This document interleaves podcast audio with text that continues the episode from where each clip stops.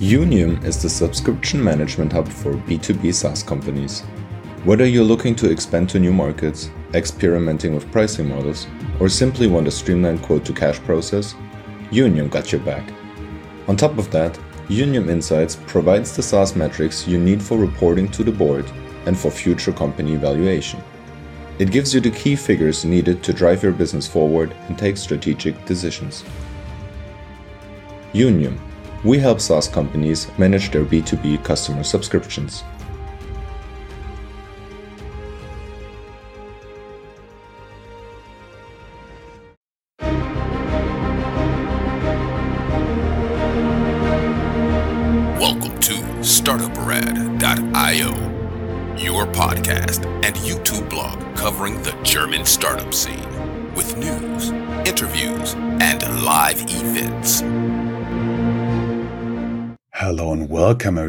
This is Joe from StartupRad.io, your startup podcast and YouTube blog from and for the German speaking startup scene. Today I'm bringing you a bonus episode on the 26th of December 2022. And I would like to welcome Antonio to our bonus episode as our subject matter expert. Hey, Antonio, how are you doing? I'm doing okay. How are you? I'm doing good as well. Um, by the way, good afternoon to Singapore because you attend us from there. Um, as always, I add a little bit context to this. Um, in Germany, the 26th is a public holiday. So basically everything is shut down and usually you cannot expect to reach somebody there. So we thought it would be a good idea to give them some food for thought on what was going on in FTX. Therefore, I have Antonio as a guest. You are a professor of economics at INSEAD, Singapore campus, with a PhD from Harvard University in economics. And you are also a research fellow at the Center for Economic and Policy Research in London. And you've worked as a consultant for international organizations such as the IMF, the International Monetary Fund, OECD, and the World Bank. So welcome again to our episode as a subject matter expert. And we would like to talk a little bit about FTX, exploring a little bit what we know. I'm sure within the next, let's say five years, a lot more details will pop up and maybe we are wrong with a little bit what we're saying here, but we can only talk about what we know so far. Could you give us a little brief introduction how FTX looked for you right now? I mean, right now, of course, it's a it's a failed financial institution. Um, they entered bankruptcy. Um, it's a in many ways a classic case of a financial institution going bad. Uh, a combination of poor management and, from what we know today, possibly fraud as well. Um, I think what is special in this case, uh, what is different from others, is of course FTX lives in the crypto world. Uh, it's a cryptocurrency exchange together with other associated financial institutions that do things like being a hedge fund, but mostly it's a cryptocurrency exchange. Uh, and because it was one of the main cryptocurrency exchanges, it is not just one more story of something failing. I think it's a it's a moment of maybe a wake up call for people in this world or all of us, uh, and we're all asking questions. Uh, was there something special? Was there something that was special because this was a cryptocurrency exchange and not a regular bank or a regular hedge fund? Mm-hmm.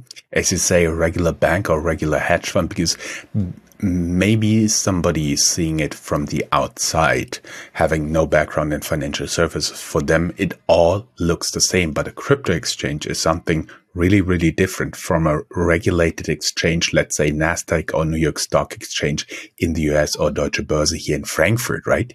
Yeah, I mean, I mean, it's very hard to talk about what a regulated cryptocurrency exchange is because there's not clear model for regulation of these exchanges. FTX mostly was doing business outside of the US in the Bahamas, where regulation is very lax and nothing compared to what you see in Germany or in the US or in Singapore, where I live.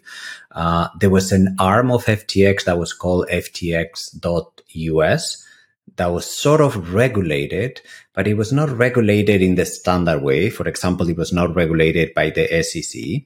Uh, and, and the regulation that it had, it, it, was not at all comparable with the regulation that you would have for a regular exchange. Uh, so, so th- there was an element of regulation, at least in part of it.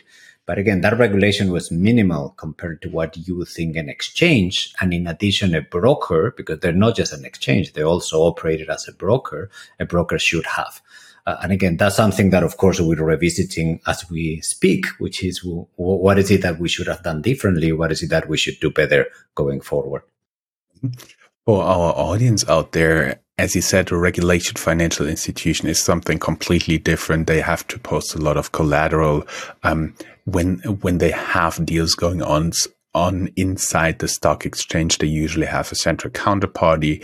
Both sides have to post collateral where you cannot use your own create your own created tokens and stuff like that. So there's a lot, lot more to this. It goes down to some regulations on how to have you have to do some businesses and the authorities can send somebody in, an auditor, and they audit if you really stick to those regulations.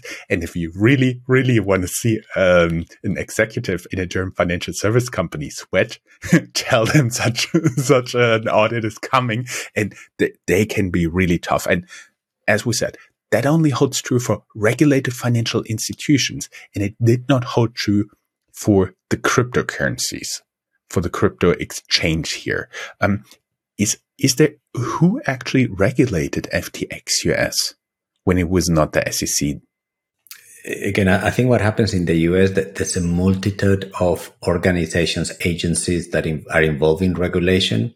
Some of them operate at the state level, not at the federal level. Uh, again, that is an issue. That is an issue that is well known for anyone who studies regulation in the US. We understand that it's not at all ideal but, but it is what it is. And for regular institutions, we found if you want an equilibrium that works. So clearly, the, the, way these things are done should be a lot more centralized at the federal level and not at the state level. But because the US is obviously a, a decentralized uh, country, you have these sort of weird agencies that operate at different levels. So FTX US was partially regulated at the state level, partially at the federal level. Clearly not ideal. But what is fundamental is at the end of the day, the, the level of transparency, the ability of having an audit that reveals some of the weaknesses of the institution or their balance sheet, the way they present products to customers, to what extent they're subject to certain requirements to be clear and not lying about the products they offer.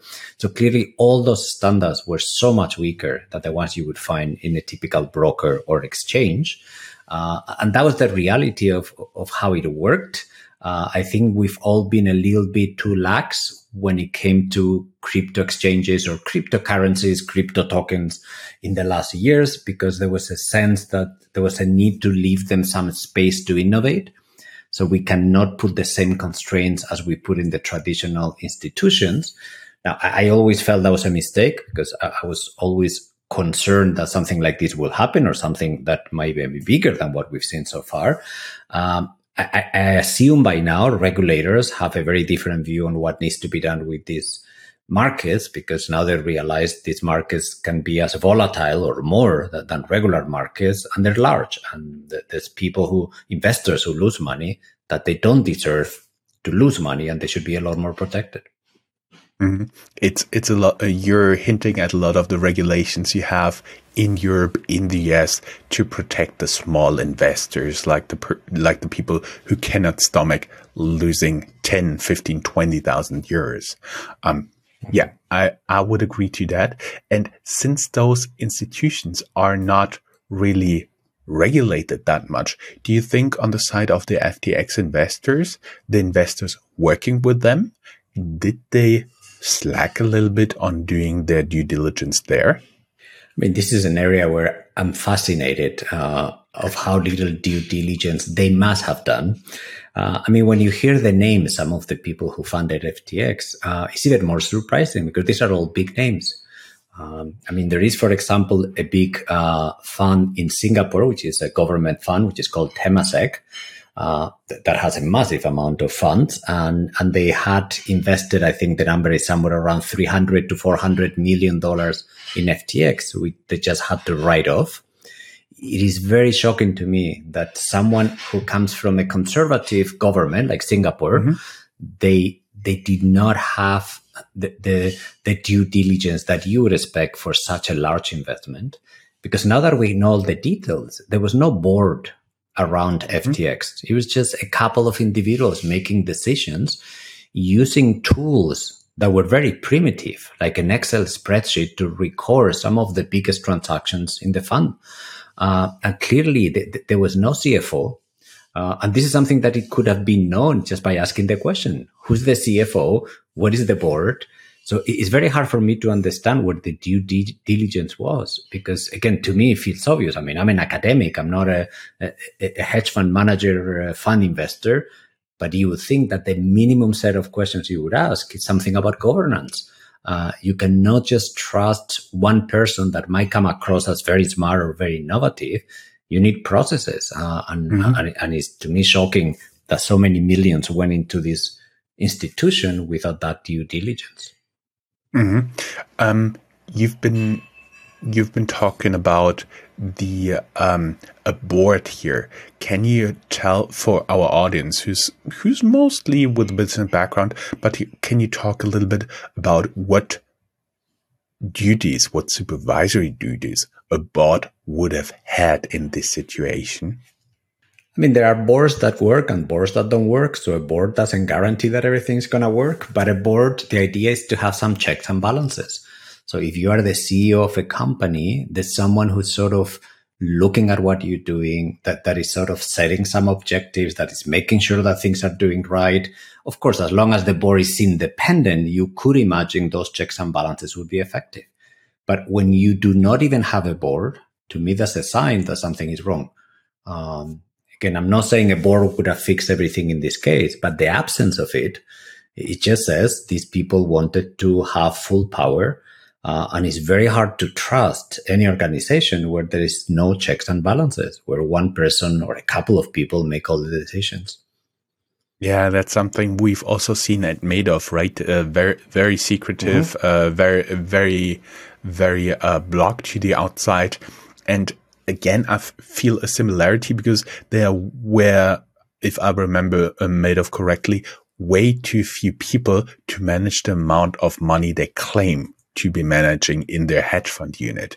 Um, you've already hinted at um, uh, checking big transactions on an Excel sheet, which is a total no go in every regulated entity. Um, even even my tax advisor g- gave me some chewing, um, just because I track some of my transactions, which are very very small, um, on Excel sheets. Um, what else did you see as weak points in terms of technology there? Because they've not been built on a core system you would find in other um, exchanges that are regulated, that are approved by the regulator, and that are through thoroughly tested. So that means even if you have an update, you have to put it in a test system, you have to test it, and then you can put it into production. Yeah, to me, the biggest issue is not quite. I mean, I, I mentioned the Excel spreadsheet because it's a little bit funny, uh, but it's not so much about the, the actual technology because one can do wonders with bad technology. I think is the lack of basic financial principles to run the business. In other words, again, the, the, lack of accountability, transparency, the lack of information about where the funds are. Again, even mm-hmm. today, when people are trying to figure out what happens to these billions, billions of dollars, it is very unclear. It is very unclear where the billions of dollars went. And I get the impression, again, I, I obviously don't have all the details, uh, I get the impression that these people were running a business where they assume because their ideas are so good, the pile of money will always grow. And because the pile of money will always grow, even if I lose track of a few millions or billions, I'll have enough to pay back whenever someone asks for it. Again, that, that's a little bit the impression. It just feels this is a no brainer. We, we're always going to be bigger. We're always going to grow the pie So it doesn't matter if we lose a few millions here and there, whether I give a donation to someone, whether I lend money to someone else. At the end of the day, we just, we just have so much cash that it doesn't matter. Now, of course, that, that is a really bad assumption. And ex post it turned out to be a big disaster because there were holes in the system that, according to what we know today, they, these people were not aware of. Uh, and because they were not aware of, they kept betting their house on the same proposals. And at the end of the day, of course, the hole became so big that they couldn't function anymore. Mm-hmm. Yeah, I, I heard I heard some stories from people working in on non-regulated um, software, and then when they shifted to regulated software, they uncovered a lot of problems. Um, you hear some stories when you're a financial services consultant there.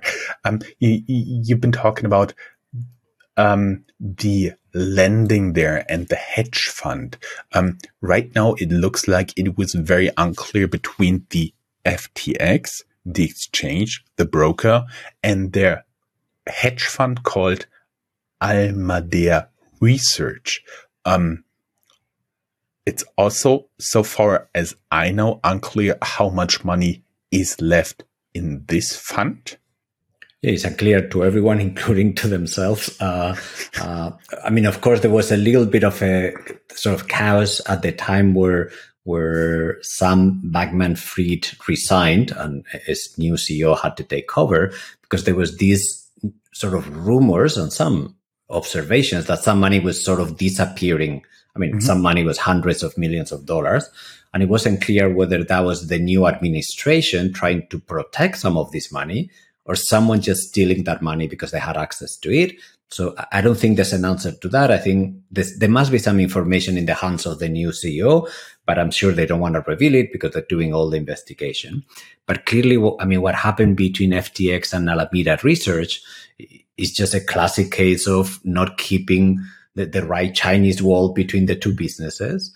Um, clearly both businesses were run by the same people. Uh, they're trying to deny. it. They say, no, I didn't know this or that. But all the evidence points to the direction that all these different institutions were just uh, for the sake of sort of theater, just to pretend that they had these different functions. In reality, as I said before, to me, this looks like a pile of money. They play with it, and some of this money was not theirs, was their customers, of course. And because they had the assumption that it will always grow, that they felt superhuman. They thought it doesn't matter. It doesn't matter how many mistakes we made here and there, because there will always be more to pay back our customers. Uh, again, that, that sounds a little bit crazy when I say like this, but that's to me what this business looked like.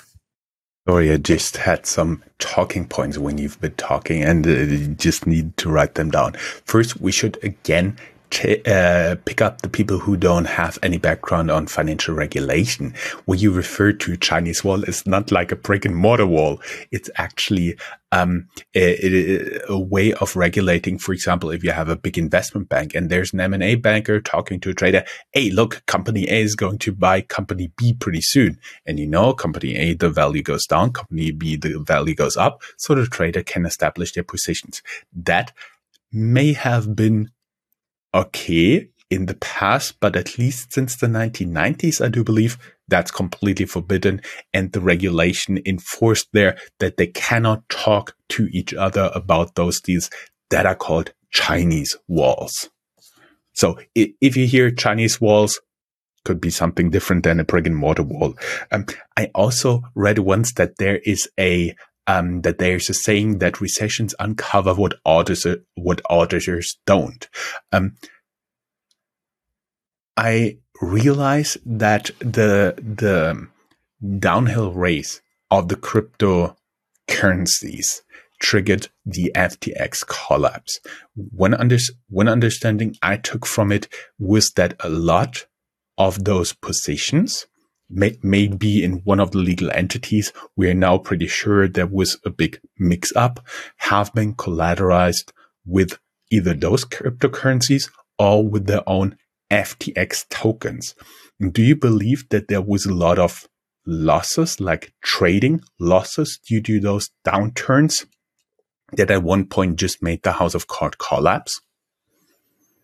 I mean, for sure. I mean, these are, I mean, this world has been running on the idea of again all these tokens are going to go up in value always. Um, again obviously there's many tokens out there but there's sort of a general belief that that this sector w- was on its way up. Not every token but the majority of them and in particular some and some people believe more in some than in others.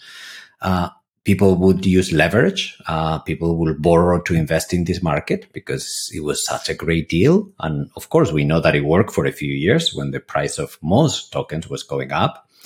And then the other thing that was happening, which again, if you understand finance, is a little bit funny, although not fun in this case, more depressing, which is a lot of these tokens that had these valuations that were meaningless, meaningless mm-hmm. in the sense that lots of tokens have been issued. There's a market where there are very, very few transactions. But let's say a mm-hmm. transaction is done at $100 per token. And people will say, well, $100 times the amount of tokens, this market is worth 3 billion. But this is not true. This market is only worth 3 billion if someone can buy all of the tokens at that price. But that was not mm-hmm. true. The, the, the, the, trade was always so marginal compared to the volume of tokens. But then people truly believe the story and they started using these tokens for collateral. So here it is. Lend me some money. I'm going to give you these great tokens that are worth a hundred dollars. But, but they were not. Uh, and the problem is everyone was doing the same thing. So, so then you have this sort of network of trades, which are all related, which mm-hmm. the moment a couple of these people start falling apart, the whole thing falls apart. Because if I ask you back for, for the payment because your collateral is worth less, you have to ask someone else who's in the same situation as you are, and it's just not going to work. Uh, and of course, the moment we see that, people are going to panic. So maybe, maybe some of these tokens are worth something. I'm not sure, but let's say maybe. But in a moment of panic, the value of these things tend to go to zero very fast. Um, so again, that's what we've seen, not just in this case. We saw it with Terra Luna, the stable coin. Uh, we've seen it in other exchanges. We might see a little bit more of this in other exchanges. I, I don't think we're done. I think that there's still a lot of this hidden in other places. Maybe some people were a little bit better. They did not have such a such a wild position as these guys did. But I, I'm, I have no doubt that there are other places where there's people who are insolvent, but we haven't seen it yet. Mm-hmm. I also do believe that we will see a few more, maybe small scale, maybe big scale insolvencies, implosions, however you want to call it, in the crypto space until the point where the global economy gets out of the recession, gets out of the corona, of the supply chain funk that we are now in, the increasing inflation. And when the economy is picking up, most of the crypto players that will be still standing, I personally do believe will be good. But until then, we may see a few more falling out. But remember, I mean, not, not to not to disagree too much, but remember that when these when these tokens were launched in 2008, with Bitcoin 2009 being the first one, the main main argument was these are tokens that will sort of compete with the traditional system, with the traditional currencies. In particular, in a financial crisis, this will be the place to go. In particular, when there is inflation, these are the tokens that will give you the best return. So here we are in a crisis with inflation. And what do we see this market disappearing in front of us?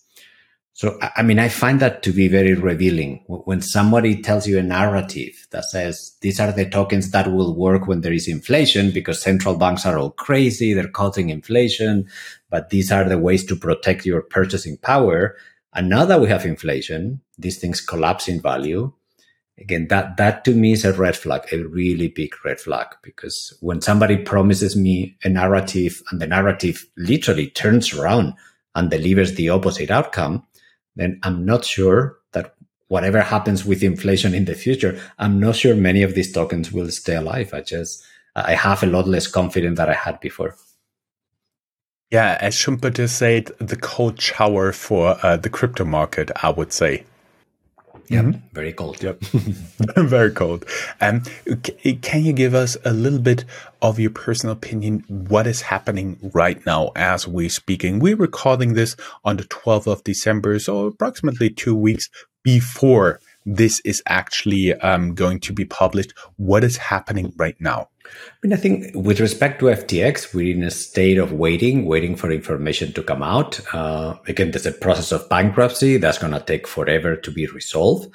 I think over the next maybe months, maybe years, we'll find out more about how many funds that are available.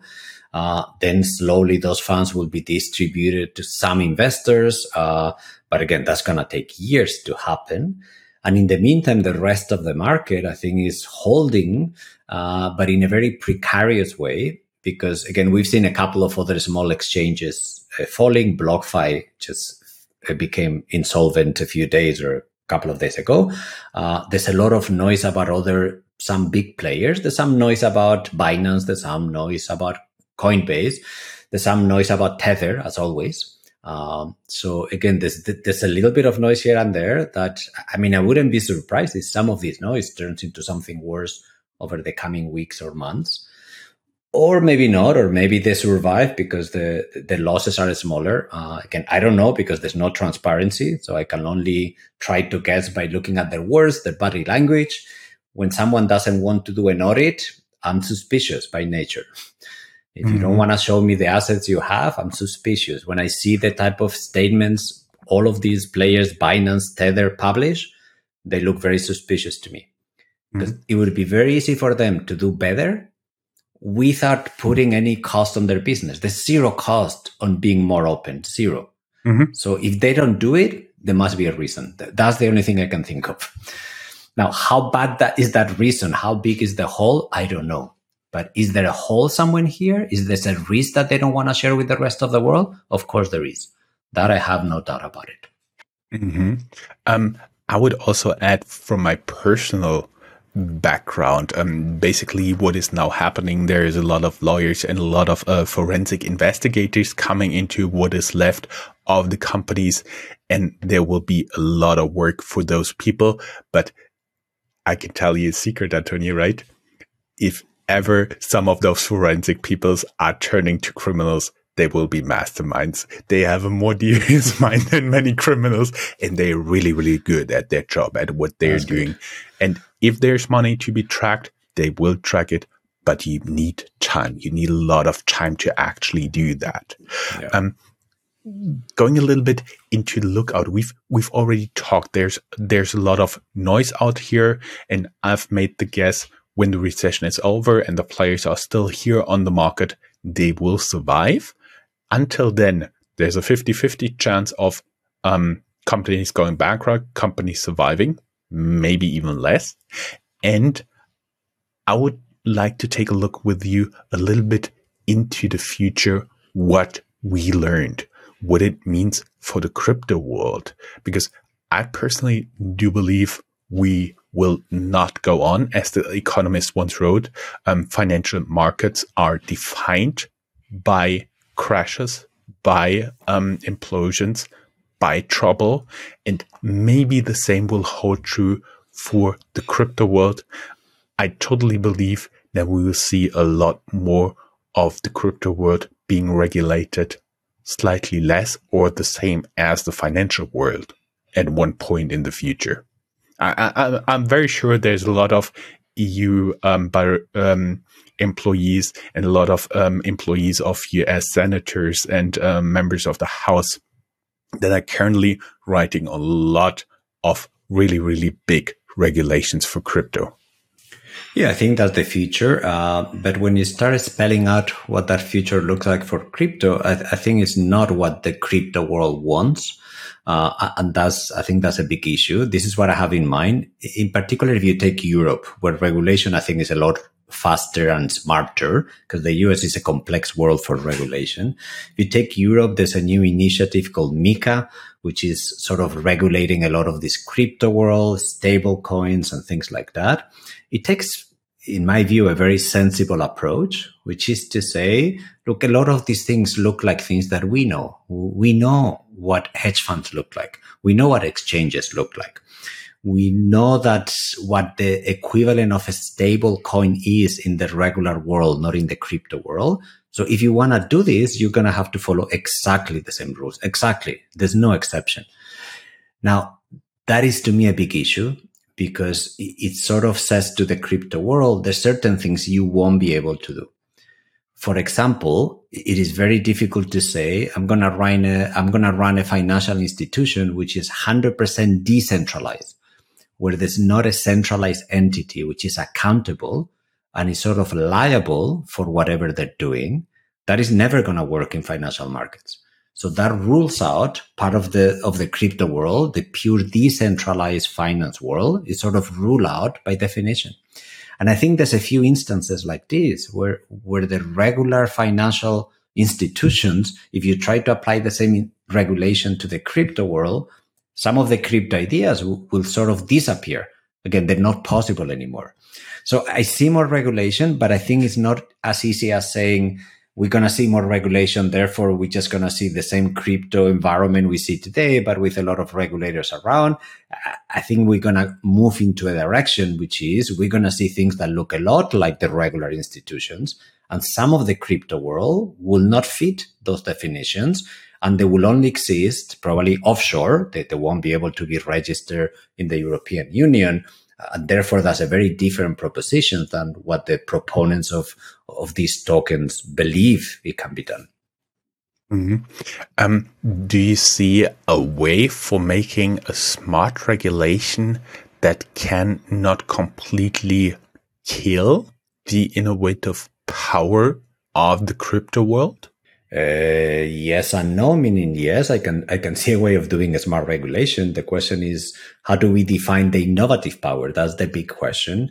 And so far it hasn't been defined well. The, the crypto world themselves have not articulated what are the true value they add to financial markets. Let's be honest, the crypto world has been driven by the speculative forces of investors who thought I could get rich very fast by buying these tokens that that is the driving force of that world.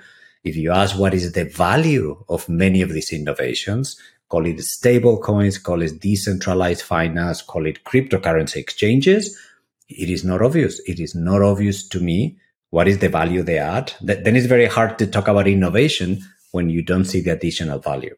So again, I, to me, the, the, the tricky part is for the crypto world first to articulate a value proposition that then the regulators could say, okay, I understand. So I'm going to have a compromise here. Because of what you're adding to society, I'm going to adapt my regulations to you. I don't think that's the conversation we're having. I think the conversation we're having is you're doing the same thing as everyone else. You just give it a different name. You use different processes because you want to hide and in some cases be fraudulent. The regulator says, I'm going, I'm not going to allow you to do this because I don't see the additional value in trying to tweak the regulation to what you're doing. Mm-hmm. Yeah, I, also see that. Yes, the the value added. What would they really innovate? If they can really show it, I'm very sure there will be a lot of people employed by the European Union and the US government listening and accommodate that. But I do believe um, otherwise, it will be more or less financial service regulations in a lighter or me- maybe even a heavier way. And the only innovation you can do, as you said, is outside of the regulated markets like North America, like the European Union. Um, but by the way, when when you said yes and no, you made me smile because in Germany we do have a very good word for this: ja and nein, yes and no combined as jein. That's good. That's good. Okay. Um, Antonio, thank you very much for your time. That was everything I would like to bother you with. Maybe we get the opportunity to get together anytime the next year, 2023, mm-hmm. and hopefully have a discussion on what has been going on with FTX, with the crypto world since. Of course, anytime. Anytime. Great.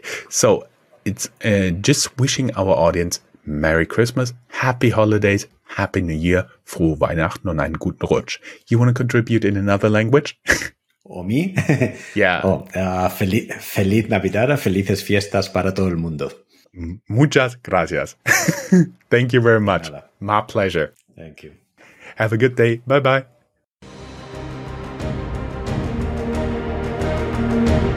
That's all, folks. Find more news,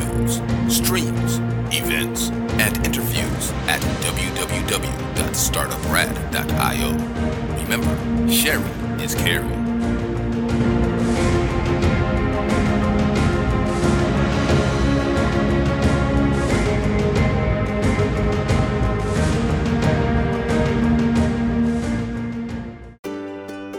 When you're an entrepreneur with a great idea, it can be daunting to find funding.